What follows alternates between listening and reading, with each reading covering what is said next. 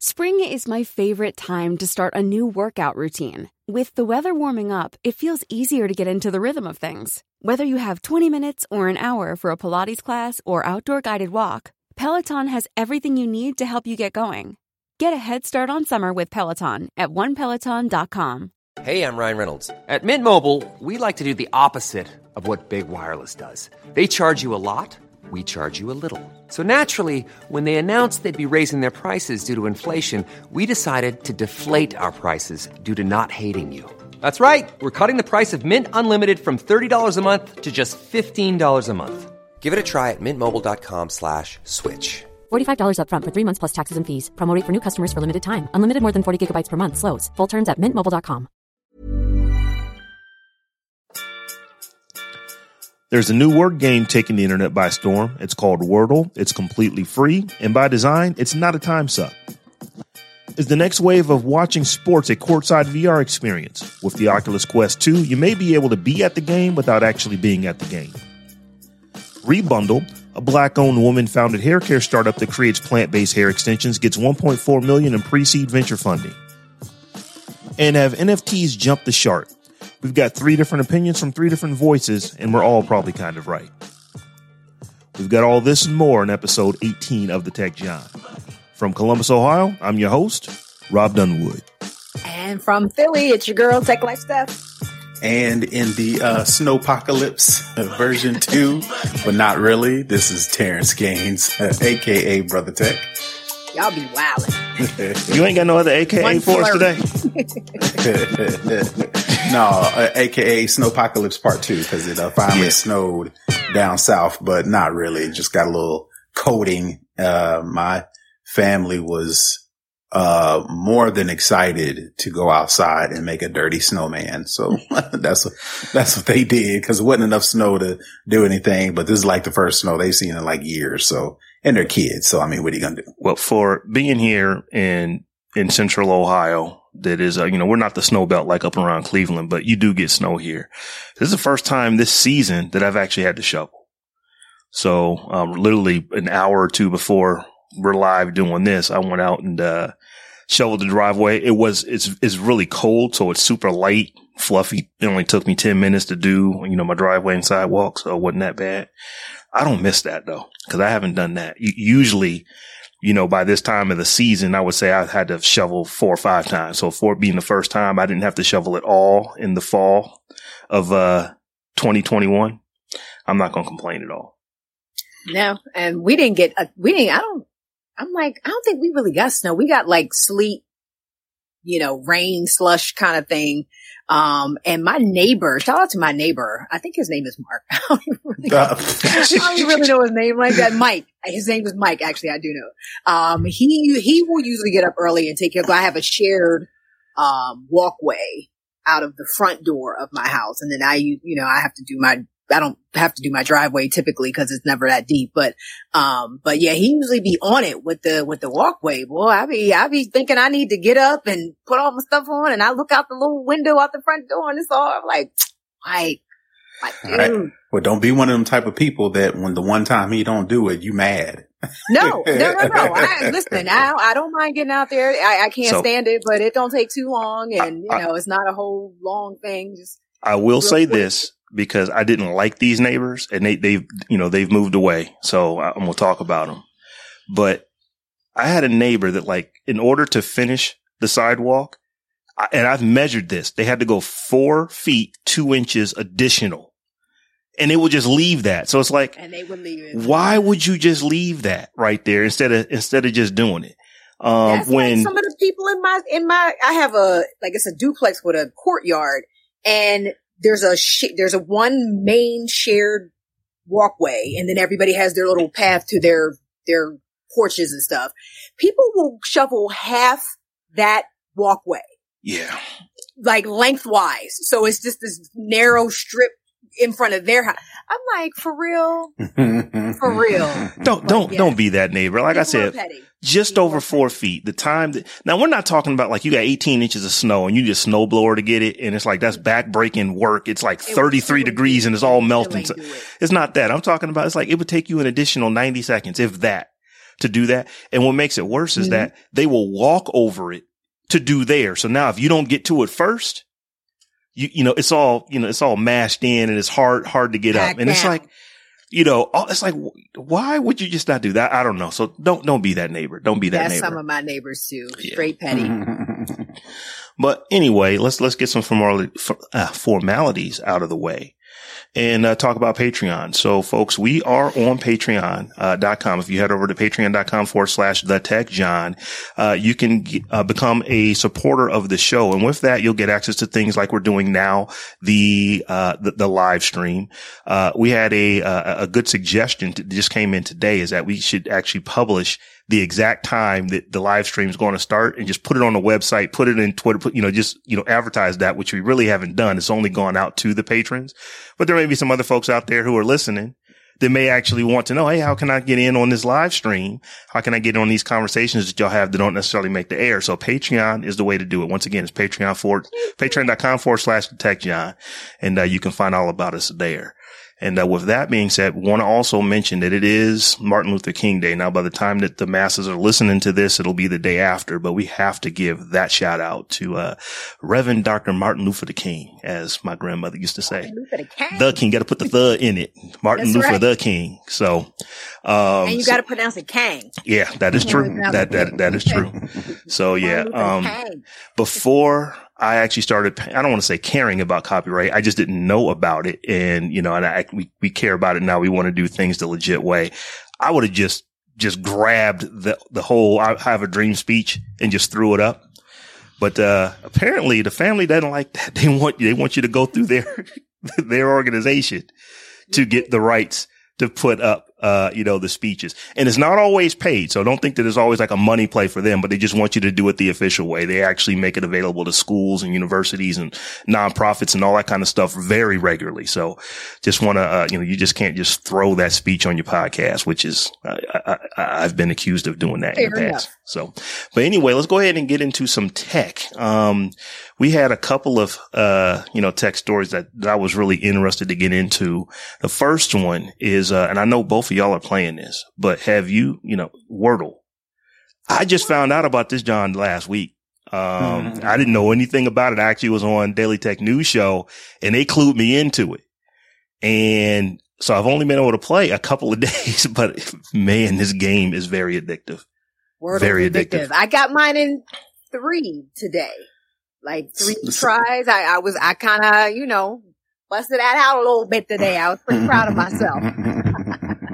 uh, same here. I uh, do it with my, my daughter. She doesn't have the patience to figure it out. So she quickly tries to go to the internet to find, uh, not necessarily cheats, but, you know, uh, go to thesaurus, letter that starts in A, and then she'll go through those and letter that word that ends that in D, five letter word.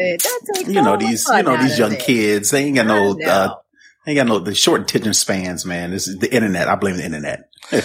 well, the, here, here's the interesting thing. Um, the guy that built this, I believe his name is Jason Wardle, actually, um, built this for his wife. And he specifically designed it so it wouldn't be a time suck and that you wouldn't just spend hour upon hour upon hour playing it.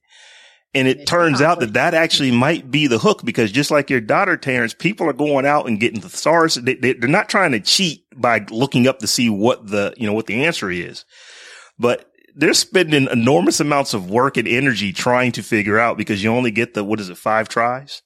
Mm-hmm. Uh, you know, tries. you know, to figure it out. Six, six tries to figure One, it out. Two, three, four, six. Six, six tries. Yeah. So they're doing an awful lot of work to, uh, to try to get it. And then, of course, when anybody does something that is completely free, um, no advertising, you're going to have folks that are going to, uh, let me see if I can't monetize this. So you just had gaggles of folks who are creating clones, uh, called Wordle, um, you know, both well, on Android and iOS. I thought it was an app. So I went, I just went straight to my app store at mm-hmm. first and there's like a bunch of Wordles in there and I'm just like, oh, it's that one. And then I actually looked and I was like, oh, it's not an app. It's a, it's a web uh, based game. Um, so yeah, there's, there's a ton of things out there. I love though that, that, like you said, to, to, you know, keep people from continuously scrolling and, and playing. It you only play once a day. Um, and you don't have to, I love that you don't have to register or No. sign up or create Mhm. a username and password or, you Mhm. know, give away your firstborn or it just like, just play the game one good time and go on about your business, about Mhm. your day. So I, I really appreciate that simplicity of it. Um, and I will say this, the app store, um, they are pulling down all of the clones that actually were clones of this. Um, But you know, they're only quickly. pulling down the ones that have Wordle or Wardle or some iteration of the name in it. If they call it something else, they may be able to sneak by. Mhm. Um, now I believe that there was an application called, uh, Wordle completely unrelated to this game that, uh, you know, was built, uh, relatively recently, um, that goes back a, a while. And because it has the same name, they have just been getting immense downloads. And the author was saying, I'm even making money off of this, but I know people aren't, they're not giving me the money because they're thinking they're getting Wordle. They're getting, you know, they're getting the other thing, this, you know, this web app that's not even an app. So he has actually decided to donate what he is making, um, you know, to charity, which is cool. So the, Yeah. you know, the guy that actually created Wordle is like, oh yeah, you know, this, this is a real one, you know, gave a shout out to him. But I just, Um, go ahead. Now I was going to say, unfortunately, I don't see this lasting long. Because the guy who created it doesn't seem super hype about the virality of it right now and and the idea that he has to maintain it and update and you know make it so that more you know I'm sure his server has crashed whatever server he's hosting this game on has crashed more than once so um he doesn't sound too thrilled about the idea of this Well, becoming a real thing Yeah, he he's moved moved it over to uh, S3. He's uh, gotten Cloudflare for it, so this is all at his cost. And um, you know, I I believe it, it is just a JavaScript app. So once you go to the site, you download it. Everything is on your whatever you're looking at. It's, it's in your browser. You're not actually going back and forth with the website. So it's a pretty light, um, Yeah, you know, but still, app and though. website.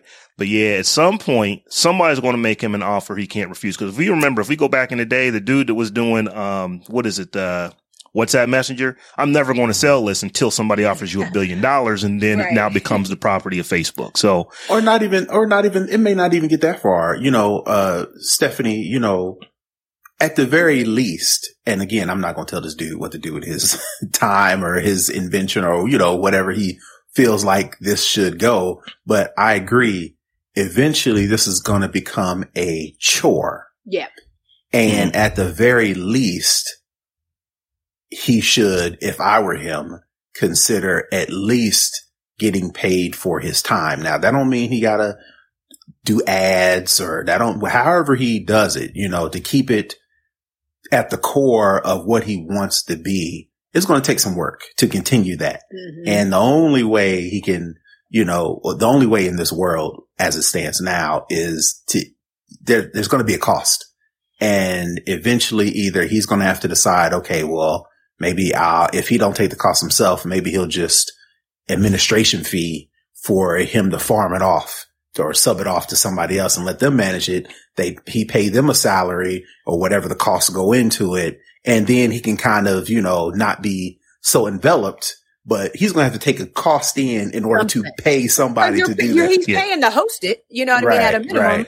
Whatever nominal fee that might be, you know, and maybe Cloudflare will be like, you know, oh, you're providing a service to people, we'll give you space for free or whatever. But, um, but the time involved, the, the, the time investment on his part, you know, it, I don't think he set out to be a game developer per se. Uh, so it'll be, it'll be interesting to see how Yeah. much support the game continues to get and even how, how popular it stays three months from now. You know I mean? And you know, the was going to internet say. Three months. I was attention going to say, span, yeah.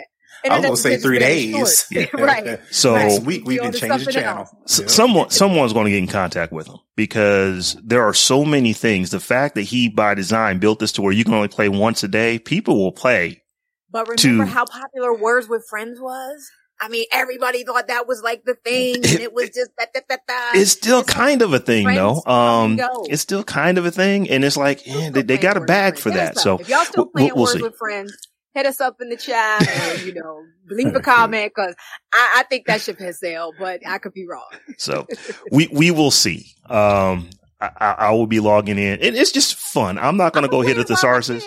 Yeah. Uh, I did get it today on the, uh, I think I got it on the fourth try, but I was just lucky because I just typed a word that was very close to it in the first try. So, too. so I just, I just happened to get lucky. I guess we can't give it away. No, I'm not going to give it away because people might still, you know, I um, go and did. I get it. typed. I had the. I had four letters out of the five in the first Mhm. try, and I was like, "Oh snap!"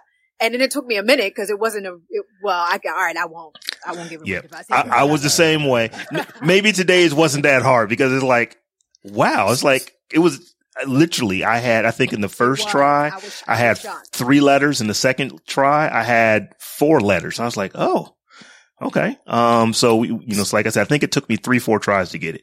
But anyway, do y'all have a, so do y'all have a go-to, uh, first word or y'all just random out the gate? I'm random. I looked at the article that we were, were talking about this from and they, they gave some hints about where you should start or whatever. Um, I do try to be like, you know, um, um, R-S-T-L-N-E? yes, yes, yes, yes. No. I was, I, I Yeah. couldn't think of the name of the show. I was like, what is the name of the show? the word of fortune, and wheel of fortune, rather. Um, yeah. The word of I fortune just made some. something like that, but, um, otherwise I don't have a strategy. Nah, I, I haven't been playing long enough to have a strategy. I just, I, I'm lucky to come up with five letter words as it is anyway. so trying to do it in a puzzle, um, we, we just gonna go with what five letter word can I think of that I haven't used yet? That And, of, and, right? and we'll go from and there. shameless plug uh, for everybody watching. I will actually be on Fox 29's Good Day Philadelphia um, this Wednesday talking about Wordle. They want me to hop on and just you know talk about Wordle or whatever. okay. So um, you can you can watch it streaming at uh, fox29philly.com. I believe you can watch the stream um, somewhere in the 8 a.m. hour. So, um, Or- next, um, like this, this was a quick hit and I think we made it into a regular story because we talked about it for 10 minutes, but I do want to get to, uh, Terrence, you had a, another quick hit that we wanted to, uh, talk about where, uh, you know, you know, what is it like to sit courtside via, you know, VR?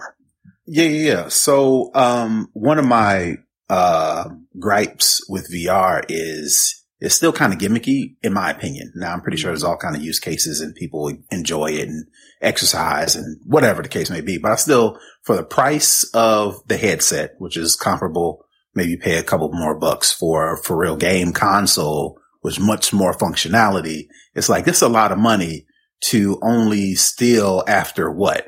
Five years, maybe still only have like a little bit of, uh, use out of something like that one of the things that I thought was interesting, but we never, they never, nobody's ever really talked about it was to be able to use VR, virtual reality headset and sit like courtside via a basketball game or a football game or at a major concert. Never really talked about it. NBA did a little bit of something, uh, prior to, and what I mean prior to is prior to COVID. Then COVID hit but they never really still talked about it. And then I was on my other uh, podcast with um, uh, Cast with Nika Monfort, and we were doing our tech predictions. And one of my predictions was, you know, Apple, since we're Apple snobs on the show, is Apple is not going to do a VR headset. Um, you know, it's one of my hot takes. You know, all rumors point to they're doing one, uh, but I don't think so. But she, uh, Nika countered with, well, you know, maybe the reason why VR is not going that far is because Apple's not in it. Once Apple gets into it and then other things like the NBA, the NFL, you know, Live Nation, sports, uh, what's the uh, Ticketmaster, all these other venues, all these other services may start to offer an VR experience. And then after that, you know, just doing research for this show, I came across a story to where a, um, CNBC sports, uh, journalist uh, was sent a VR headset and did like the NBA courtside experience with like a Celtics and a Pacers game. And he pretty much just kind of goes over his experience and me just reading through the experience is like, that's what would convince me To to get get, a headset because one, I ain't trying to go outside like that because, you know, I got kids, COVID, all that stuff, you know, so I'm trying to stay as safe as possible, but I am catching co- um, cabin fever in a sense that there are some things that I want to do. And it's like, all right, well, there's got to be a happy medium. And, you know, just him going through some of these, um, points as to his experience with going through sitting quote unquote courtside using an Oculus, uh, Meta, I think it's called Oculus Quest 2 device, Uh, it's two ninety nine, three hundred dollars, and he actually goes through the process of sitting through this actual live game. You know, he kind of talked about how you know there was only like a handful of people. You know, Oculus has been out forever. VR has been out for a while. This NBA courtside experience has been out for at least a year or two. And he, when, once you put it on before the game, you kind of sit in the lobby and there's like a handful of people, like 15, 20 people. And you can kind of talk to them as you're in this lobby waiting for the game start. When the game starts, then you go down and you can actually sit courtside. He said the experience was dope. The only issues he had was you can interact with the other people that have this live experience. Like you can talk to them about the game, you know, kind of like you would as you were sitting courtside, mm-hmm. sitting next to a stranger. Uh, but the problem is if they've got, I thought this was funny. If they have a bad connection, the you can kind of see them and they're kind of wigging out like they're having a seizure. well, that was the thing. That was one of the things I wrote in. I, I, wrote a note about. Um, I, I, agree with you that this was the first meta, quote unquote, metaverse example that makes sense to me. Right. Um, but now what what Nika said, what you just said, Nika said, actually makes a lot of sense as well. As far as I don't think a lot of these companies are really going to get on board and do this right until Apple is involved. Honestly, right. Apple Apple leads these trends. People, mm-hmm. you know, Facebook slash Meta doesn't have the best track record with people's privacy and PR and everything else. So I don't think that many people would even want to get in bed with, with Meta. Um, I mean, they have the, the, the, the, um, captive audience with 3 billion users or whatever. But, mm-hmm. you know, I think once Apple gets involved, you're going to see this whole game change real quick. Um, but the idea that the avatar sort of conks out mm-hmm. if your, if your connection isn't great, I was wondering, like, what happens if somebody is wearing a headset and they do have some legitimate physical ailment and right. like maybe they're at home by themselves and they pass out or right. they have a heart attack, God forbid, or something like that. Like what happens to their avatar and would somebody in the VR space with them be able to tell that they were in distress right. and be able to like call somebody or, or something. I don't think anybody's even thought about that possibility. But when he said it looked like this avatar had a seizure uh, and, and I was like, what if he did have a seizure? You know what I mean? Like, right. what what would happen? So I, that's just a whole nother, you know, thread or tangent I, I kind of went on, but it'll be interesting to see how they handle that. In, I can see that absolutely happening because I know that there have been, uh, game streamers, um, particularly on Twitch. It, it, probably has happened on other platforms, but I know that there have been, uh, Twitch streamers that have had medical issues while they are actually streaming and their community are the ones who alerted the authorities. It's like, right. hey, uh, you know, I think this, you know, this person, um, is, is having something, you know, going on. Um, and, you know, so I, I remember reading stories about that on multiple occasions. I know that it also happens quite often in like Japan where you have people there that they, they're trying to do like stream for like 36 hours, 48 hours straight. So right. they, they, just mm-hmm. literally they're giving but themselves. you can see them though, right? Yeah. Uh-huh. You can see that you, you, can see the person. Yeah. So I could see this just being an extenuation from that. I could actually see that happening. And being the non-Apple person, um, you know, on this, uh, you know, on this show, uh, I'm not anti-Apple at all. I just don't have any Apple devices that I use currently. I absolutely agree with, uh, Apple, in my opinion. They don't create new stuff all that often but they will perfect somebody else's joint.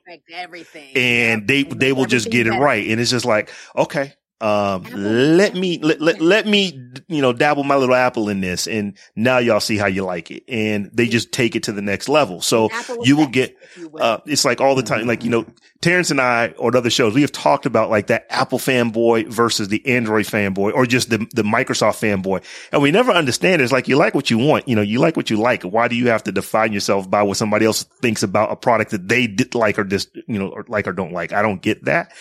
But there would be people who would be like, no, Apple did this. It's like, well, no, Android did it first or Microsoft did it first. It's like, well, what, what difference does well, it make? Apple is definitely killing Apple it. You have to. Did it best. Yeah. Well, so always be able to say Apple did it best. So, um, so yeah, I, I do agree with that. When Apple gets in it, they, they get in it and it tends to be pretty good usually. Mm-hmm. Right. Yeah. Yeah.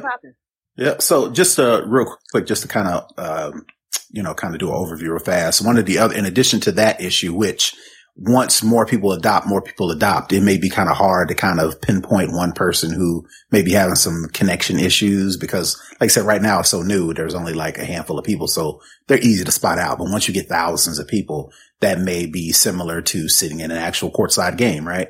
Uh, the other only issue that I, he kind of noted was, um, uh, the, um, uh, resolution, uh, because, you know, with the, the, uh, the cameras, you know, I think they mentioned like one of the cameras was like $6,000. Another one was like $11,000 to actually screen, uh, play this, but that's not the same type of resolution that people are used to when you're actually sitting at home in front of your 4K television. problem with 4K.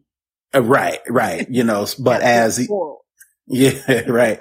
Uh, but as more of these cameras, you know, they get a little bit better with the camera technology you know, I can see that not being an issue. So those are kind of the negatives. The positive thing was he mentioned was, you know, you get to see, um, you get to watch the experience from different angles that you never even saw, you know, because they've got a camera, one of these cameras sitting at the announcer's table. So you see what the announcers are seeing.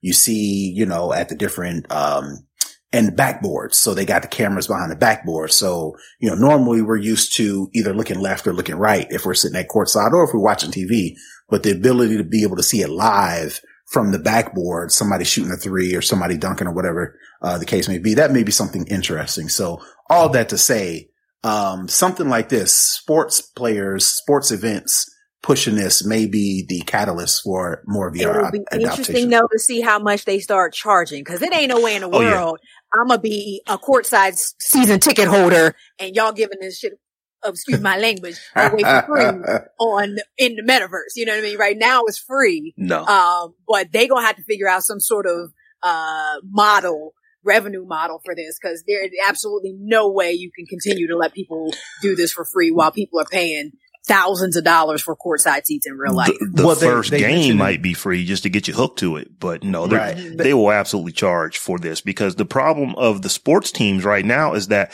they can either not play enough games like the NFL is like, if we could just play every week for 52 weeks, if they could figure out a way to, you know, to physically make that happen for their players, there's no question that they wouldn't do it because as long as we're making money, why, why not do that?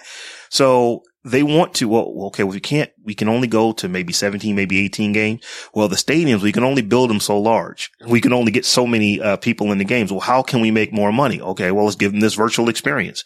And they're absolutely going to charge for that. So there's no question well, in my mind and they may do a different type of experience because you, there's nothing like being in person. So that'll always be the, you know, the top tier thing to mm-hmm. do is see it live in person. But you could do with VR, they kind of outline it in the article where they talk about a different type of experience to where, you know, if you pay a certain amount, you get like a VIP level, a box level experience. And then if you pay for a certain, you know, even higher than that, you may get to actually watch it sitting next to a, you know, um, a sports celebrity. Now, of course, they're not sitting next to you, but you know, they are in the same area to where in this lobby, right, in, in the metaverse, right, mm-hmm. to where mm-hmm. you're actually sitting next to this person. So, you know, that's something that you can't necessarily get going to a, you know, an actual live event unless you get the right, unless you get the right. I don't care. I have yeah. priced out season tickets before. They are not cheap. And y'all need to be charging these fools something commensurate with Whew. what I'm paying to sit on that floor. I don't care. Sorry, not sorry. Moving on. All right. So for our next tech story, this is actually kind of a rehash of something that we've talked about before. I believe it was, uh, you know, may- maybe a month, five weeks, five, six weeks ago. We talked about, uh, 3G, uh, on all the carriers in the U.S. this year is going to shut down. I believe the last one is December 31st for Verizon, but you've got, uh, Sprint and T-Mobile. They're actually doing stuff in February, um, you know. Or, it's February. So yeah, so AT&T in February. Sprint, uh, T-Mobile is March some they say they said March 31st, but now they're saying sometime between March and July. So, um, so we, we have talked about it before, but I don't think that we went into all the issues that are no. now that this stuff is really on the, you know, you know, literally it's like weeks away in some cases. We, uh, you know, there, there's a lot of issues and like the ones that, you know, I talked about, I have a medical device that is going to stop working. And right. they've already, you know, arranged a way to work around it because it also has, you know, Wi-Fi and I can use it that way. But I didn't think about like OnStar in my car stopping, you know, stop working. Now, heaven forbid, I never want to have to use that. But if I needed it and it's not there, that, you know, I'm, I'm thinking, I don't want to upgrade my car just because OnStar doesn't work, but there's something else that has to happen. So Stephanie, why don't you just tell us about all the things that are potentially going to stop working when they turn 3G off this year? Yeah, I wanted to bring it back because like you said, we touched on it, but I don't, I don't think you know, the, the sense of urgency was there that first time because it wasn't happening right then. Um, but I think this is going to affect more people than, than we really understand. And that, so I wanted to make sure that we at least got the word out because I know, you know, in communities of color, uh, this is going to affect low income communities, folks that might still be using prepaid phones and, and, and smart devices like that, and the elderly community who does use medical devices or also uses older flip phones and, and things like that. Um, this is really going to affect those two communities in particular, I think more seriously, um, than most. So I really wanted for our listeners to understand if you have you know, elderly people in your family that do still use flip phones or, or are using a medic alert bracelet or something like that, or you know other family members, um, that are using, you know, cricket phones or, or burner phones or something like that, um, they're going to need to figure something out. And, and, mm-hmm. you know, one of the issues that they talked about in the Washington Post article that, that I got a lot of this from was that,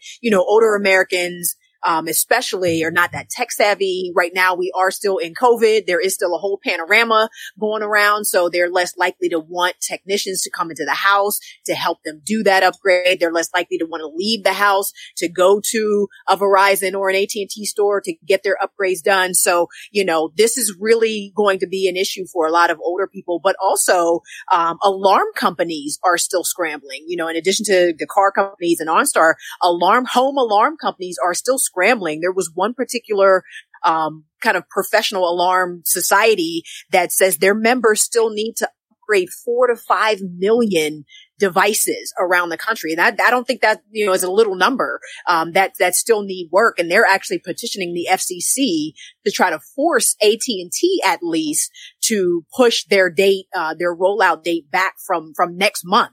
So, um, so yeah, there are a lot of issues, a lot of considerations. They said cars released between 2010 and 2021 could be affected. Um, there's a CNBC article, and hopefully we can link it in our show notes. But there's a CNBC article that talks about all of the cars that could potentially be affected by this. And it's all of the cars. So I, I, I started writing some down because I was going to, you know, read off a couple because I thought it was only going to be, you know, Hondas and Toyotas, but literally every different car manufacturer has some make and model of, of a vehicle that they sell that could be affected by this 3G shutdown. I actually need to call Nissan for myself, um, because I saw, you know, a similar car on the list uh, to mine, and I was like, "Ooh, does that affect me too?" So, um, so yeah, it, this is this is going to be, I think, a, it may not be a huge deal like you know Y2K, but it's going to be a bigger deal than I think people think it will. Yeah, and I was thinking, um, if you guys remember back in the day, it, and these things are still around. There was a phone, and for whatever reason, I understand the reason, but they called it the Obama phone. You guys have heard about those, right? Yes, yes, yes. They're, yes. So number one, they're not Obama phones. It was actually started in the Bush administration. So if anything, it should be the Bush phone. But anyway, um, you know the uh, you know the the Obama phone, as everyone calls them today, many of those devices, uh, you know, like I said, if you got one 10 years ago, you know, 12 years ago, good chance that it was a 3G phone. That's and if that, you know, and if you were on that program, it's because, well, you know, you financially probably couldn't afford to have the latest iPhone or the latest Galaxy. So, uh, so yeah, if those things just all of a sudden stop working, your connectivity goes away. That, that is ridiculously disruptive to, you know, to so many people. Mm-hmm. So I mm-hmm. hope that, um, you know, I don't want to be the one to say you need to extend this forever. Um, because there's always going to be that one person who's just, I'm not upgrading. Um, you know, they, they will just forego every warning that comes out. But you have to make sure that you're at least getting the critical mass of people who are using this because no one is using old stuff because they just want to be on the old stuff. Generally, they're using the old stuff because they can't necessarily afford to get the new stuff or they're not tech savvy enough to know that the new stuff is different than the stuff that they already have. They may think that what they have is the new stuff. So I, I you know, I definitely want to, uh, you know, and we'll, we'll continue to talk about this as these dates come up. Just to make sure that people know and understand, hey, it's like, you know, it's not like this feature is going to stop working. Right. You will no longer to be mm-hmm. able to make phone calls or send text messages. The, the thing that you do, you know, 80% on a phone like that, you will no longer be able to do. So, uh, and so I just want to remind people, like, call, you know, reach out to your carrier because a lot of carriers, at least for right now, I can't say that this is always going to be the case, but a lot of carriers are offering free upgrades or very discounted upgrades. Um, you know, not, and not just phones, like the alarm companies and, you know, Mhm. device companies and other, other companies like that. So reach out to whoever your cell service is through or whoever your device manufacturer is and see what you can do, but be proactive about um, getting this done sooner rather than later. you want to add anything, Terrence? Are you good? No, I agree with everything everybody else said. You know, Terrence is uh, like, yep. yeah, it'd be interesting to see, you know, you, you think about, especially with the car companies. I read that story and, you know, it's amazing how, you know, cars as I think if I read it correctly, 2015 and newer are Mhm. still, was still clinging on to the 3G technology because again, it's not just a phone. It's an entire car, you know, so trying to upgrade and, um, uh, uh, space, uh, you know, space those out. You know, it's not as simple as just going to your wireless carrier and getting a new phone. You know, it's a little Right. bit more, uh, complicated process, you know. Well, that just Drive to the GM off, and dealership. I'm not Hey. buying no new cars Yeah. just because the 3G don't work no more. Yeah. I'm- My 3G saying. Doesn't work. Can you upgrade me to a new car for free? Right, right. Can I get a, can I get an upgrade to the 2021 John? Nah, Real. son, that's not going to work. So Planning for your next trip? Elevate your travel style with Quince. Quince has all the jet setting essentials you'll want for your next getaway, like European linen, premium luggage options, buttery soft Italian leather bags, and so much more. And is all priced at 50 to 80% less than similar brands. Plus, Quince only works with factories that use safe and ethical manufacturing practices. Pack your bags with high-quality essentials you'll be wearing for vacations to come with Quince. Go to quince.com slash pack for free shipping and 365-day returns. There's never been a faster or easier way to start your weight loss journey than with PlushCare. PlushCare accepts most insurance plans and gives you online access to board-certified physicians who can prescribe FDA-approved weight loss medications like Wegovy and Zepbound for those who qualify. Take charge of your health and speak with a board-certified physician about a weight loss plan that's right for you. Get started today at plushcare.com slash weight loss. That's plushcare.com slash weight loss. plushcare.com slash weight loss. No. So I want to get into our, our, our main story. Um, ooh, ooh, ooh, ooh, oh, wait. ooh, ooh, teacher, teacher. go ahead, go ahead. Can we please talk about rebundle real quick before we do that? Yes, yes, yes, yes, yes. Can we can we have like five minutes for rebundle? No, we, we have more than enough time. I was going to I was going to put that at the end, but you know, let's, let's go ahead and talk about it now. heart. Um, I I have a personal uh, attachment to this story. Like we gotta. Do you about get in with the extensions? I, I've never, I don't think I've ever seen you wear extensions. You know, uh, you always stay with the short hair. Is this something Well, near and dear to your heart because you're the market or you're the actual consumer? Well, let me let me let me let me break it down for you. Let's Yeah. talk about rebundle. Let's tell folks what it is first. So yeah. Rebundle is a hair focused startup that is based in St. Louis.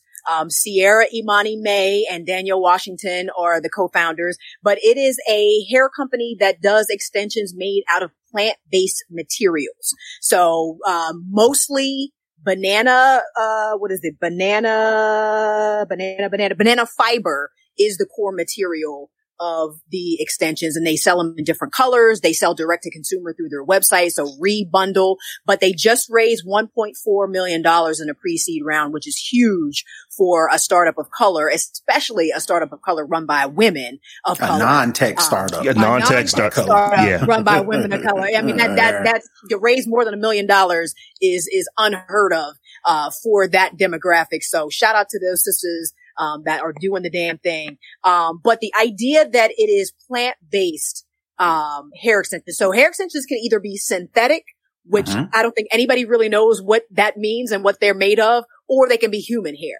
And I can tell you, um, 20 years ago, easily 20, 25 years ago now, um, the scalp issues I have today the dermatitis I have in my scalp to this day, which I do now manage pretty well with shampoos and different things like that. But the scalp issues I have to this day started because of something synthetic braids that I had that did not agree with the skin on my scalp. And it So- wasn't due, it wasn't due to the homegirl, uh, tying no, too it tight. wasn't braiding too tight. wasn't tight because I, I had had braids. I had had braids multiple times before this time that Mhm. were tighter. Um, and, and, you know, these were sort, these were micros. So they don't even they do micros as tight as, as other types of braids. Um, but, but it was the hair. Um, it could have been some combination of the tightness in the hair, but I know for a fact it was the, the hair had a big part, um, to do in why my scalp was the way it was like to the point where when I took those braids, I, I, I got them to go on vacation. I went, I was in Jamaica, get my swerve on. Um, and maybe synthetic hair doesn't mesh well with chlorine or something in the pool. I don't know. But, um, when I got home and took those braids out, my scalp was a mess. It was just Mm. a, a sore. My whole, my whole scalp was one big sore to the point where, you know, I couldn't get relaxers for, I, I didn't get a relaxer for like, a year and a half. My hair grew really well that during that time, but I couldn't get a relaxer. I couldn't do anything to my scalp. It was so raw and so tender and so bad because of these extensions. And just the idea that they may have come across a product that won't do that. And I know there's a bunch of other sisters out there that can, that have a similar story to these synthetic hair. Cause you don't, you don't know. You don't know what is in that synthetic hair. You don't know where it's coming from, what kind of petroleum products they using to make it look straight, you know, anything like that. We just out here buying this stuff, um, from these beauty supply stores with, with no knowledge of, of what it can possibly do and how it can affect our bodies physically. Um, so the idea that, you know, they, wanted to be more sustainable and wanted to be more um, intentional about how about the stuff they put in and on their own bodies um, that that helped them to come up with this uh, with this with this product is amazing. And I was like, we we have to get the word out there and blow these sisters up because this is a huge problem in the black community. Y'all know sisters love changing No. their hair up, and if we have if we can get a product that'll help us do that more safely, I'm all for it. And and thank thank thank God they got more money to do it. I know for a fact that there are a bunch of folks who watch this uh, live stream, who listen to this podcast, who absolutely know how big of an industry the black hair care industry is. But I also know that there's a lot of folks who watch this live stream, who listen to this podcast, that have no clue how big the black hair care industry is. so this $1.4 million that, uh, Rebundle has gotten is huge. Number one, as, as, as Steph, you know, said, it, you know, at the beginning, this is not something that happens a lot for a, you know, a woman black owned business that is not tech getting mm-hmm. funding. It is extremely, extremely rare. Um, but getting it in, uh, you know, this industry is probably just as rare because, you know, you, you have a lot of big giant corporations that are trying to capitalize on, the, you know, black hair care, you know, products because it is such a big business. So I'm just happy to see that these young ladies have, uh, you know, have, have been able to launch this and get the funding that they have. And I'll be interested to watch and see, you know, how they grow because if they, if, if this hits, it'll hit. I mean, it, it, you know, they, they, they could be huge in, you know, in a couple years time. And so, um, to piggyback off what you just said, uh, Rob, and to kind of circle back, Stephanie, um, I find it odd, but I don't find it odd that black hair care industry is such a large industry to where these young ladies can get 1.4 million. And not, I, I don't want to say like nothing because that's a lot of money. But the fact that they were able to get 1.4 million for a non-tech startup means that there is serious money in the black hair care industry. But even still, it still perplexes me how it's such a large industry, but we do not corner this market hardly at all. And if we do, it's a very low percentage. What I mean by that is black created, black owned hair care products. Now we can think of a bunch of hair care products that we use. We go to the beauty supply store and we get all these products that have our faces on them that are marketed mm. directly to us. We're not making them. We're not distributing them. We are not selling them in our I push stores. back a little bit on that because it's, Up it's until changing. now. Yeah, Right, it, it's right, yeah. quite a bit. Right. And, and that's kind of the whole point I was getting to is to now we are finally starting to take a hold of this industry that directly affects us directly, mm-hmm. you know, mm-hmm. and we're finally starting to, um, take ownership in that, which is why you now see Rebundle getting 1.4 million. I've got a homegirl, uh, uh, a good friend of mine, you know, um, and she does something similar to where she creates and sells um, hair care products, but I think she may be outsourcing the actual product from another country. So the fact that these ladies are doing it themselves, they're doing plant based because and they plan to set up their manufacturing here in the United States, and they're well. and they're and they're uh, setting up stuff in in the United States here because it is it's I'm a guy, but it's common knowledge that when you get synthetic hair to put in your head to do box braids or whatever, you know, you're supposed to dip it in something in order to alleviate mm-hmm. the irritation that you get from putting it in your hair. So this is not something that they're just making up. This is a known issue. And the fact that they're actually tackling it and the fact that they were able to get $1.4 million. They're going to make me go out and get some braids. That's all I'm saying. I'm means, just mean, yeah, means that it's an important product and there's money behind it. You Absolutely. know, there's, there's a, I mean, that's just like a one, two punch for anybody, a venture capitalist, somebody looking to invest.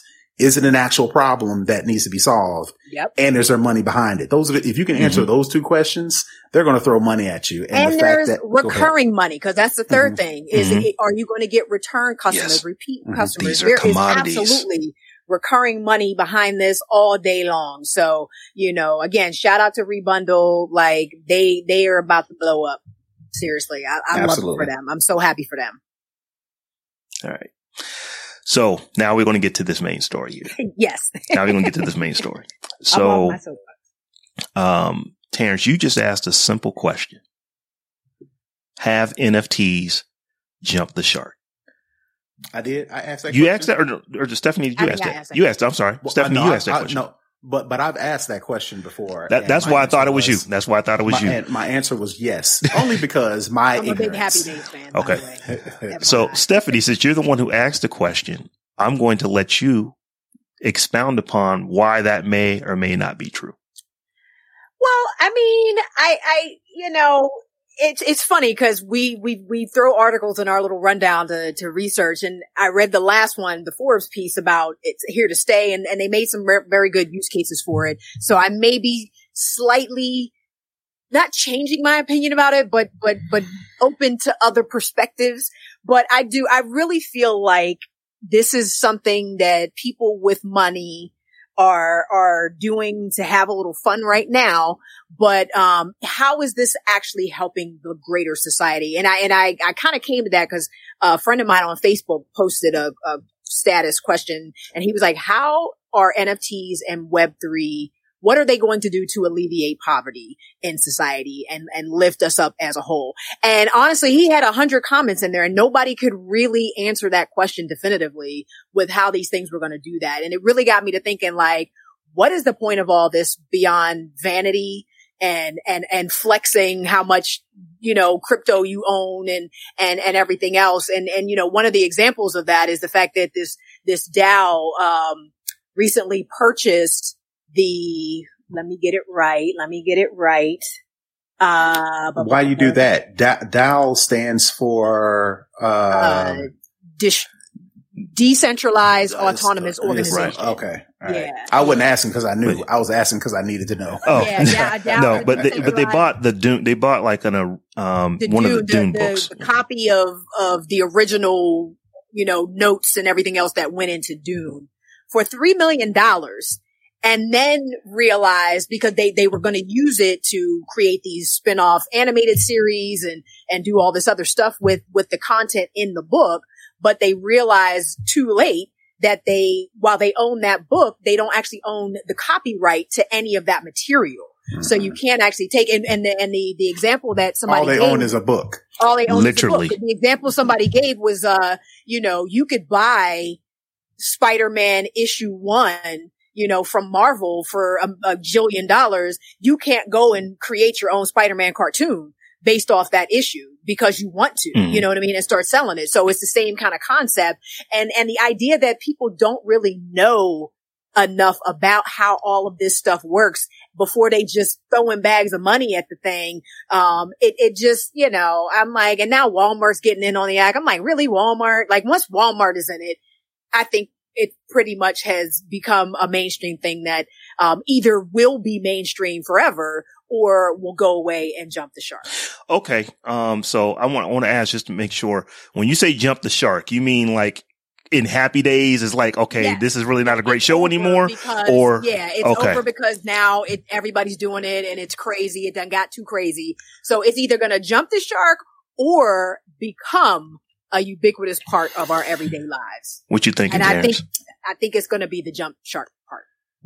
Uh, it may jump the shark now early because everybody is still trying to figure out the answer to your initial question, how is this going to help society? And everybody's like, oh, it's going to help society because it'll decentralize banks. Mm-hmm. And everybody's like, well, you know, well, maybe, you know, it'll change the game and, you know, revolutionize ownership of products because you don't have to have it physical, you know, so that's with the NFTs. And well, maybe now with this, uh, um, situation or scenario or, you know, well, maybe we can collectively pool our money together in order to make changes. Like, for instance, going back to our other conversation about the hair care industry, we could create a decentralized autonomous organization to, uh, get a distributing deal in order to get hair care products from the creators and the manufacturers and then distribute those to black owned, uh, beauty, beauty supply stores or something like that. So all right. those different ways you know, people are coming up with reasons as to how that's going to be, to be the way.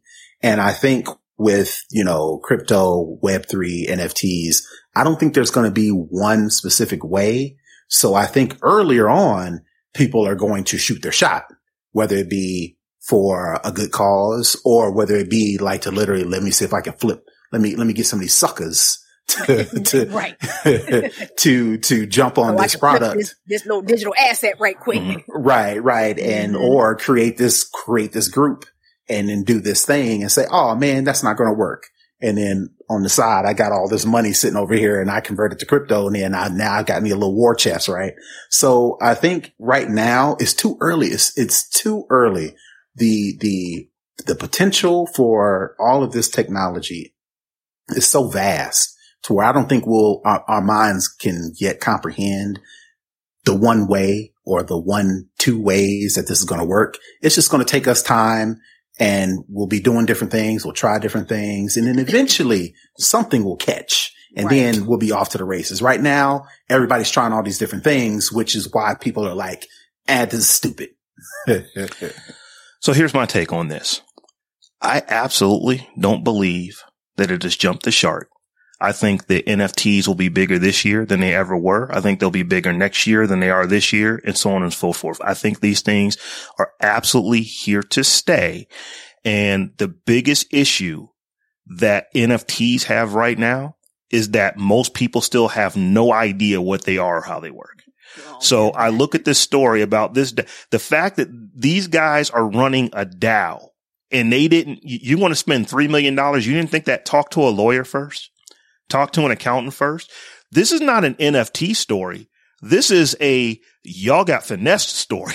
uh, you know, you know, you know, at, you know, at, at best, you bought something thinking that you were going to be able to do something that you're not able to do. That has nothing to do with how NFTs work. That just has everything to do with just because you buy a book doesn't mean you can take all the content in the book and do what you want to do with it. There's still these things called copyright.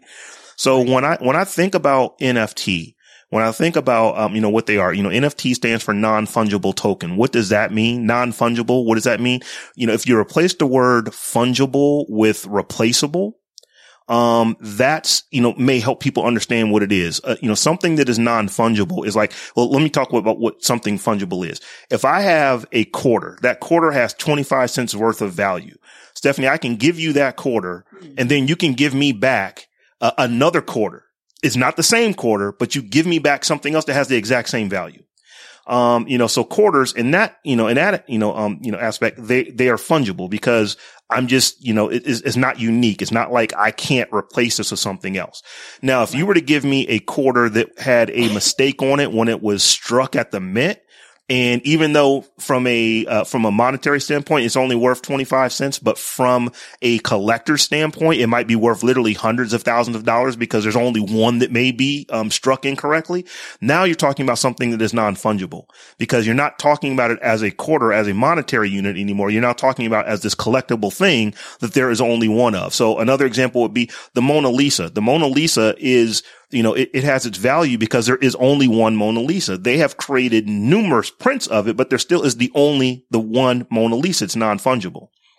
That's all the NFTs are.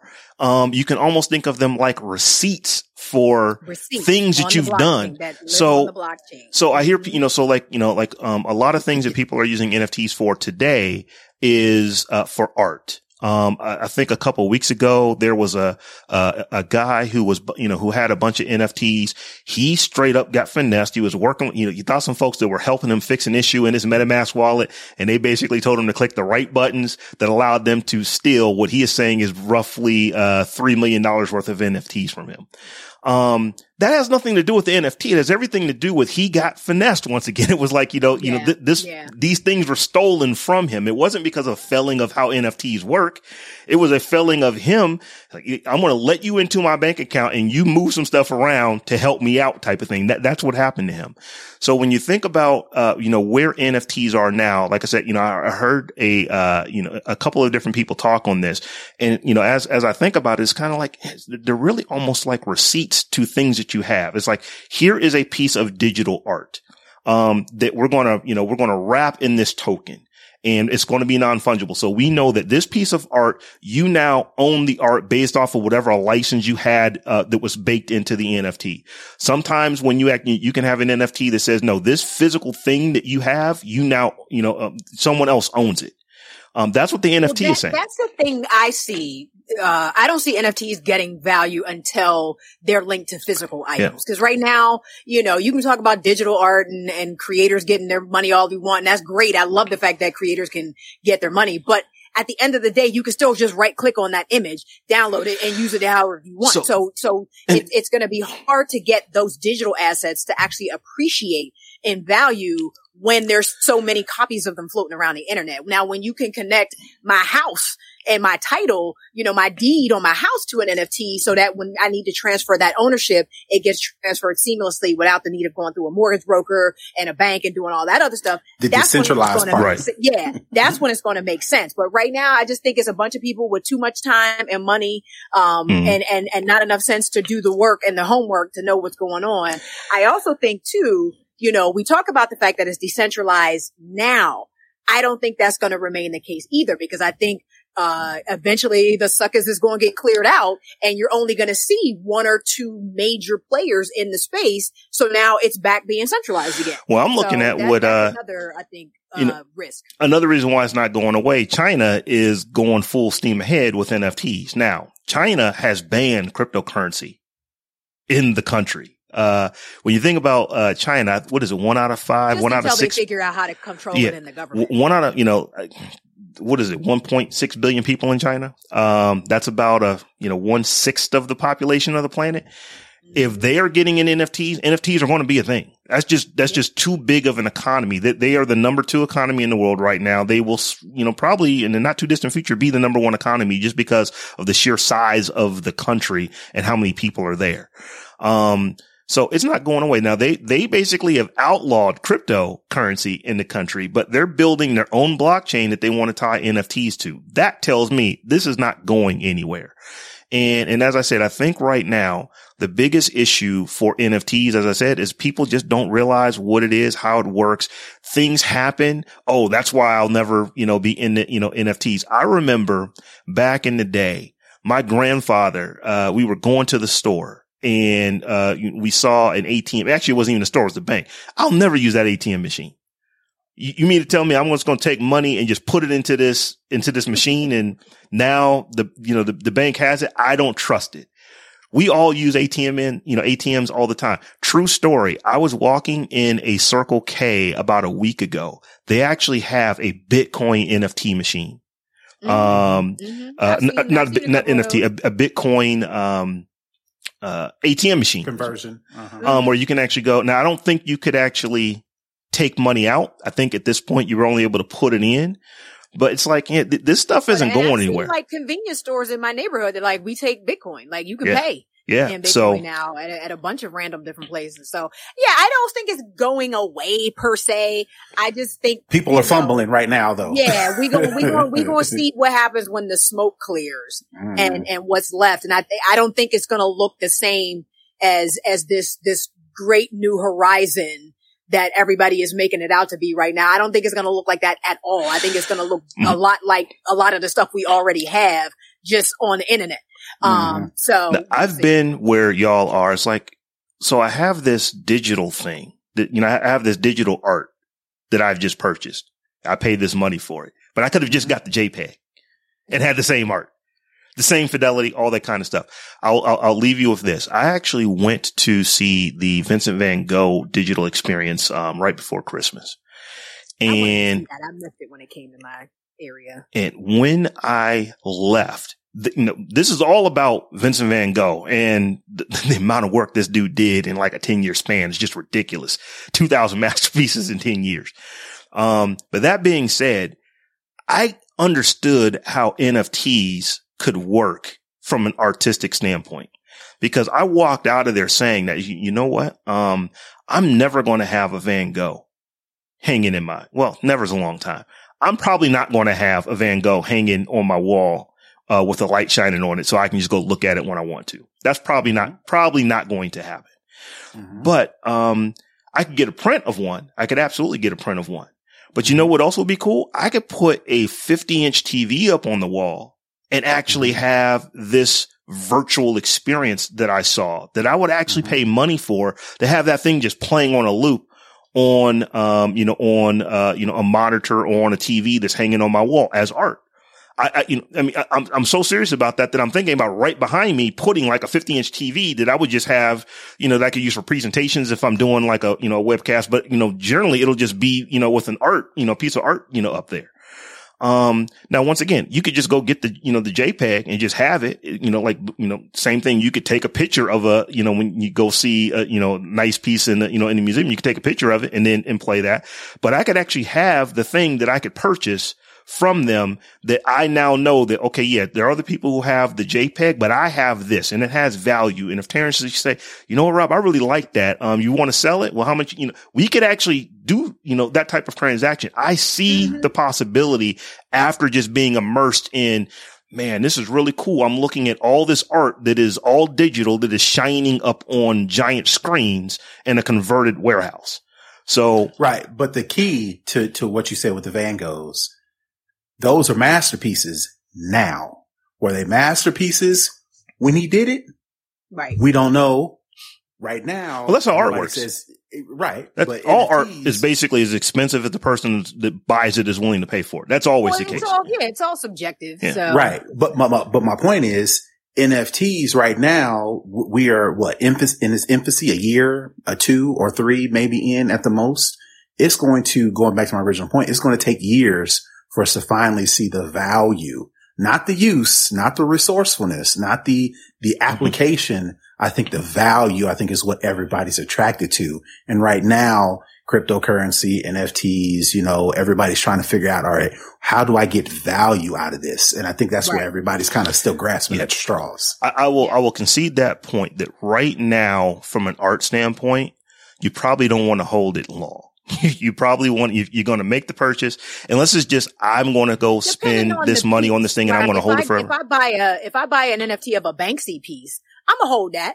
You know what I mean? But if I buy an NFT of, of, of, Your you know, boy on the corner. yeah, like, Yeah. because literally everybody and a mama who can afford the gas prices are, are throwing stuff up on OpenSea right now. you can Um, buy a and, and it's, so it's like, it, it depends. Like art is subjective. Art is Yeah. subjective. So th- that, that I get. It's like, uh, what, what was it? Uh, the first, uh, the first tweet. What did it go for? A couple Yeah, million, Jack almost Dorsey's Jack Dorsey's like, first yeah, tweet, over- two over nine 2 million or something. dollars. Mhm. Um, I don't understand it, feels but like- someone placed that value on it. Therefore, that's how valuable it is. Well, it feels like there there's a line in The Incredibles where they try to get uh Dash to not run so fast. Mhm. And they're like, "Oh, you don't want to hurt the other kids' feelings and everything else like that." And you know, because everybody's special. And he says, well, whenever, if everybody's special, no one. Then is. nobody's right. And, and, and, and it, and that is what I feel about NFTs. It's like if everything is special and everything has a value and everything can be non-fungible and everything can, you, you can assign a digital, you know, then, then what is the point of any of it at all? You know what I mean? It just, I make it make We'll sense. get there. I think we'll get there. Make it make I sense. think, I think it's too early to call right now. We know it's going to be something important. We know that it's going to be the future, Mhm. but it, we're still in the present right now. So I think it's just going to take time. This is how I know it's I going to be a thing. Banks are already getting their lobbyists ready to go and lobby against decentralizing, uh, you know, finance. They, ju- They they, they just don't want it. It's like, no, we make all the money right now. We don't want that to change. Let's go put people in place to create laws so that we continue to make all the money and that we don't, you know, we don't distribute that out to the people. The fact that that is going on right now as we speak, yeah, this stuff isn't going anywhere. So right. We are to that time in the show where we get to do one of my favorite parts, uh, the Tech Jawn Spotlight. So, Stephanie, why don't you go ahead and tell us about our uh, about our spotlight person this week? Tech Jawn Spotlight. So this week, hold on, let me get my paper together. we have a lot to thank Alan Emtage for, and I, I hope I'm saying his name correctly. His talent and work played a significant role in transforming our everyday lives and more specifically how we find and consume information. That's because Emtage invented the search engine. Without him, we may not have had Google or any other programs people use to search the web. As a graduate student and systems administrator at McGill University in Montreal, Canada, Emtage created and implemented the Archie search engine, a program that automated the previously time consuming process of finding specific pieces of software. In other words, the world's first search engine. Unfortunately for Emtage, he failed to patent his invention. In 1983, Emtage entered McGill University in Montreal, Quebec, Canada, studying for an honors bachelor degree in computer science, which was followed by a master's degree in 1987, from which he graduated in 1991. Emtage was part of the team that brought the first internet link to Eastern Canada and only the second link in the country in 1986. In 1989, while a student and working as a systems administrator for the School of Computer Science, Emtage conceived and implemented the original version of the Archie search engine, the world's first internet search engine. In 1992, Emtage, along with Peter Deutsch, also a McGill graduate, formed Bunyip Information Systems in Montreal, the world's first company expressly founded for and dedicated to providing internet information services with a licensed commercial version of the Archie search engine. Emtage was a founding member of the Internet Society and went on to create and chair several working groups of the Internet Engineering Task Force, the standard setting body for the Internet. Working with other pioneers such as Tim Berners-Lee, Marc Andreessen, Mark McCahill, who was the creator of Gopher, and Jon Postel, Emtage co-chaired the Uniform Resource Identifier Working Group, which created the standard for Uniform Resource Locators, or URLs, the little thing you type in the search bar when you type www dot whatever. Those are URLs. He basically created the standard for that, or helped to create the standard for that. On September 18th, 2017, Emtage was inducted as an innovator by the Internet Society into the Internet Hall of Fame in a ceremony in Los Angeles. And on October 20th, 2019, Emtage was conferred the honorary degree of Doctor of Science from the University of the West Indies. Emtage has spoken and lectured on Internet information systems and is Chief Technical Officer at Mediapolis, a web engineering company in New York City. Shout out to Alan Emtage, the father of search. So I remember um, when, when I saw you put this in, in our show notes, I went back and I looked. It's like, I think I remember using Archie back in the day when I was in college. And it's like, at no point ever did I even think about a bruh created this. Um, I probably didn't think about who created it. It was just like somebody at some university, which it kind of was, but, but no, you know, he, he- he looked like us. That is, uh, like I said, I, I love these spotlights just because you learn something else. You learn something new, um, every day. How, how cool is this? We shouldn't be calling it. You know, when you say to go search for something, we kind of just on camera with me. I feel alone. Uh, I tried to send uh, Rob a text message. Myself. My bad. I was like, I'm by myself here. um, yeah. You so saying such such such poignant things. I'm like, I need to see y'all. My bad. My bad. But anyway. I'm uh, I'm just thinking it's like yeah this this dude created I didn't know that either but, but I feel like I've heard of Archie in the context of Google and and the fact that that's where they took a lot of their you know technology and inspiration and and, and everything else for Google um, I've heard it being used in conjunction with how Google got its start but I never have heard the name Alan Emtage ever so yeah we shouldn't be saying go Google this or go Google that we should be saying go Emtage that Okay. go, Archie. Go Archie. Go Archie. I'm an Archie go, dad joint. Go, go Archie dad. Go Archie dad. So folks, before we wrap our show up, um, we always give a shout out and a thanks to our new patrons who uh, join us. So this week we had a couple of new folks who are supporting us over on Patreon, over at patreon.com forward slash the tech Jawn.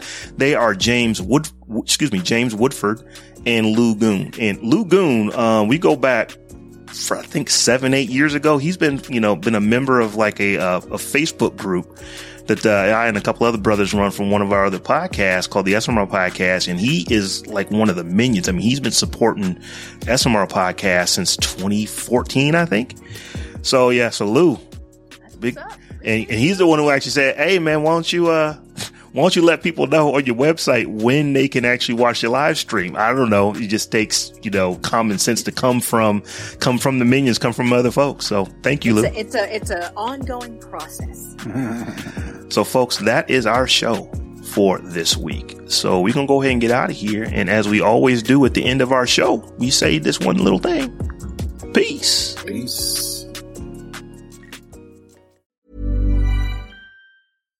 Hi, I'm Daniel, founder of Pretty Litter. Cats and cat owners deserve better than any old fashioned litter. That's why I teamed up with scientists and veterinarians to create Pretty Litter. Its innovative crystal formula has superior odor control and weighs up to 80% less than clay litter. Pretty Litter even monitors health by changing colors to help detect early signs of potential illness. It's the world's smartest kitty litter. Go to prettylitter.com and use code ACAST for 20% off your first order and a free cat toy. Terms and conditions apply. See site for details.